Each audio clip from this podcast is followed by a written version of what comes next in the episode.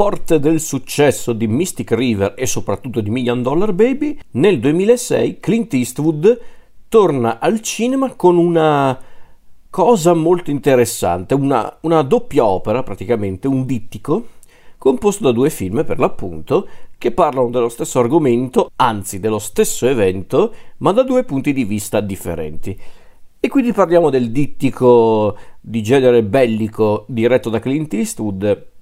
e sceneggiato tra gli altri da William Broyce, Paul Haggis eh, per quanto riguarda la prima parte, perché la prima parte di questo dittico è appunto sceneggiata da Broyce ed Haggis partendo da un soggetto di James Bradley e Ron Powers, autori del libro che ha ispirato questo film, e quindi parliamo di Flags of Our Fathers. Come dicevo, Flags of Our Fathers è la prima parte di un dittico di genere bellico diretto da Eastwood che parla di un eh, specifico evento della seconda guerra mondiale, ovvero la battaglia di Iwo Jima. Nello specifico più quello che è successo dopo la battaglia di Iwo Jima, se vogliamo dirla tutta, o, o perlomeno per quello che riguarda Flags of Our Fathers, intendo dire, perché infatti i due film eh, del dittico bellico, ovvero Flags of Our Fathers e Lettere da Iwo Jima, raccontano lo stesso evento ma da due punti di vista differenti. Flags of Our Fathers parla di questo evento dal punto di vista dei marine statunitensi, mentre invece Lettere da Iwo Jima racconta la storia invece dal punto di vista dei cosiddetti sconfitti, ovvero i giapponesi. Lo spunto di Flags of Our Fathers parte tutto dalla celebre fotografia scattata da Joe Rosenthal, il premio Pulitzer Joe, Rosenthal, durante la battaglia di Iwo Jima, quella che ritrae cinque soldati, cinque marine e un, cioè in realtà cinque marine e un marinaio che issano la bandiera americana sul monte Suribaci. Avrete vista ovunque questa foto, è una delle foto più iconiche della seconda guerra mondiale, se non proprio del, della storia dell'umanità. E quindi da qui lo scrittore James Bradley, uno dei soggettisti del film, che peraltro è figlio di uno degli uomini che alzarono quella bandiera, eh, nello specifico lui è figlio del, dell'infermiere John Doc Bradley. Ecco, James Bradley decide di cercare altri reduci di, quel, di, quel, di quell'episodio, di quell'evento, e raccontare la vera storia, o perlomeno la vera storia di quello che è successo durante quell'evento e subito dopo. Perché infatti Flags of Our Fathers non è tanto una storia su come i nostri eh, cioè i nostri eroi, stavo per dire, come i protagonisti della storia sono arrivati appunto a Iwo Jima, hanno combattuto la battaglia di Iwo Jima e poi hanno piazzato la bandiera. No, diciamo piuttosto che il discorso di Eastwood, eh, di Broyles, di Haggis e chiaramente anche di Bradley e Powers è quello di mostrare su certi aspetti la macchina, eh, la macchina che, che caratterizzava la guerra allora come oggi. Quindi a conti fatti il film è più una ricostruzione di come eh, alcuni di questi marine furono fotografati nell'atto appunto di alzare questa bandiera americana, nello specifico abbiamo tre protagonisti,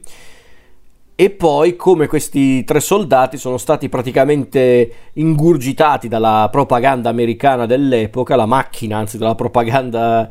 d'America di allora, per diventare praticamente un simbolo di vittoria sul nemico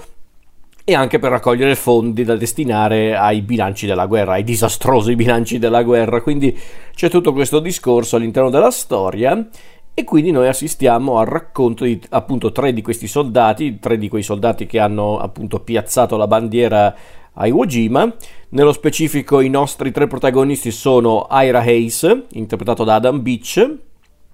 René Gagnon, Gagnon, da un po' che non lo vedo ragazzi, quindi potrei averlo pronunciato male, interpretato da Jesse Bradford, e il già citato John Doc Bradley, interpretato da Ryan Phillip. Ecco, Interessante il fatto che in questo film, tramite questi tre personaggi, Eastwood e gli sceneggiatori,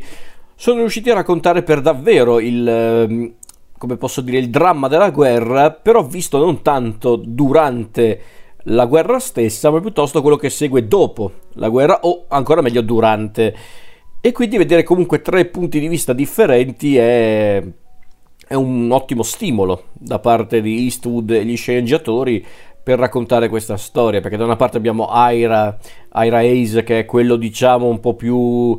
eh, segnato dalla guerra e ovviamente dalla perdita di, di tanti compagni, di tanti soldati e quindi diciamo che lui è quello che fa più fatica a adeguarsi a, a, a, quello che mi sembra che lui stesso definisce, non so se lo definisce proprio così, però l'idea è quella, a quel circo attorno a questa foto del, del monte Suribaci e la bandiera e quindi lui diciamo che capisce magari anche il fine di tutta questa campagna pubblicitaria di propaganda, però non l'accetta fino in fondo e diciamo che lui è quello che torna più distrutto dalla guerra.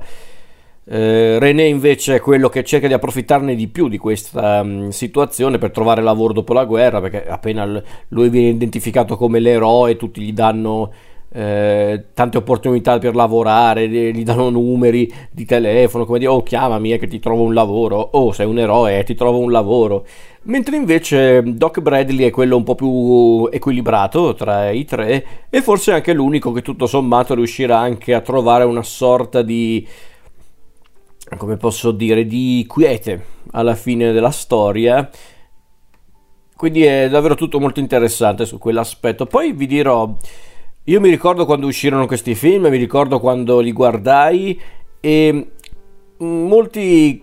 sostenevano che Letter da Iwo Jima era migliore di Flags of Our Fathers. Io capisco perché molti hanno detto questo, perché Letter da Iwo Jima era il più intrigante dai, dei due, perché, perché, era quello che raccontava la storia dal punto di vista degli sconfitti, appunto dei giapponesi, in maniera anche più interessante. Che ha senso, eh, per carità, me ne rendo conto, però vi dirò, non è che questo Red Flags of Our Fathers eh, inferiore. E vi dirò su certi aspetti mi piace anche di più Flags of Our Fathers. Perché dico questo? Perché al di là di, del solito grande mestiere di Eastwood eh, la fotografia di Tom Stern il montaggio di Joel Cox le musiche dello stesso Eastwood e la ricostruzione dell'epoca in generale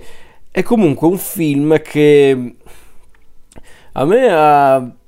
ha davvero spezzato il cuore perché comunque vedere un film che vuole trattare sì un noto pezzo di storia americana ma con uno sguardo non proprio eh, come posso dire patriottico e, e soprattutto eh, enfatico e nel senso è molto non, non arriverei a dire cattivo no non è proprio un film cattivo però sicuramente è un film molto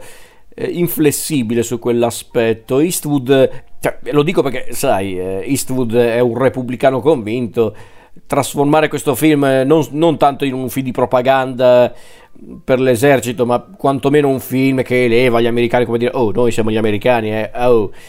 ce l'abbiamo lungo così, eh, noi siamo migliori di loro. E invece no, è un film molto equilibrato su quell'aspetto, anzi, come dicevo, molto inflessibile, perché Eastwood non è che si accanisce gratuitamente su questi personaggi, perché comunque fa capire che nella guerra comunque alla fin fine non ci sono né vincitori né vinti, sono tutti perdenti alla fin fine, e quindi è un punto di vista interessante. Forse questo film ancora più di di Million Dollar Baby e di Mystic River ci fa anche capire come Eastwood è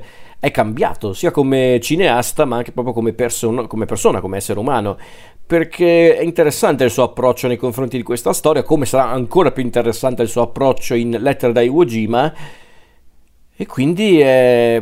è, davvero un film che mi ha colpito perché appunto questo film più di tutti, cioè, anzi questo dittico più di tutti gli altri film di Eastwood è quello che dimostra come Eastwood, lui come persona e come regista è anche cambiato, è, non arriverei a dire maturato perché ha già la sua bella età Eastwood quando gira questo film, però sicuramente lui è cambiato un po' come persona e questa cosa mi ha colpito tanto. Ma già è incredibile vedere questi film eh, e poi pensare che appunto Eastwood è un repubblicano. Non si direbbe vedendo alcuni di questi film, altri invece un po' di più, onestamente. Perché poi guardi American Sniper, ti viene a dire ok, effettivamente. Eh, un po' l'Eastwood repubblicano emerge. Qua invece no, qua invece è, è molto sensibile, anche molto equilibrato e questa cosa mi è sempre piaciuta tanto. E quindi, come dicevo prima, Flags of Our Fathers non è magari il più originale dei due film di questo dittico, non è magari quello più intrigante alla superficie, ma secondo me comunque è molto interessante e anche molto struggente in certi punti. In certi punti mi stavo quasi commuovendo guardando questo film, specialmente nel finale quando Eastwood racconta il destino dei nostri tre protagonisti e, e il destino di questi tre protagonisti è non dico crudele per tutti, ma quantomeno beffardo a livello generale. Quindi per questo e altri motivi adoro Flags of Our Fathers.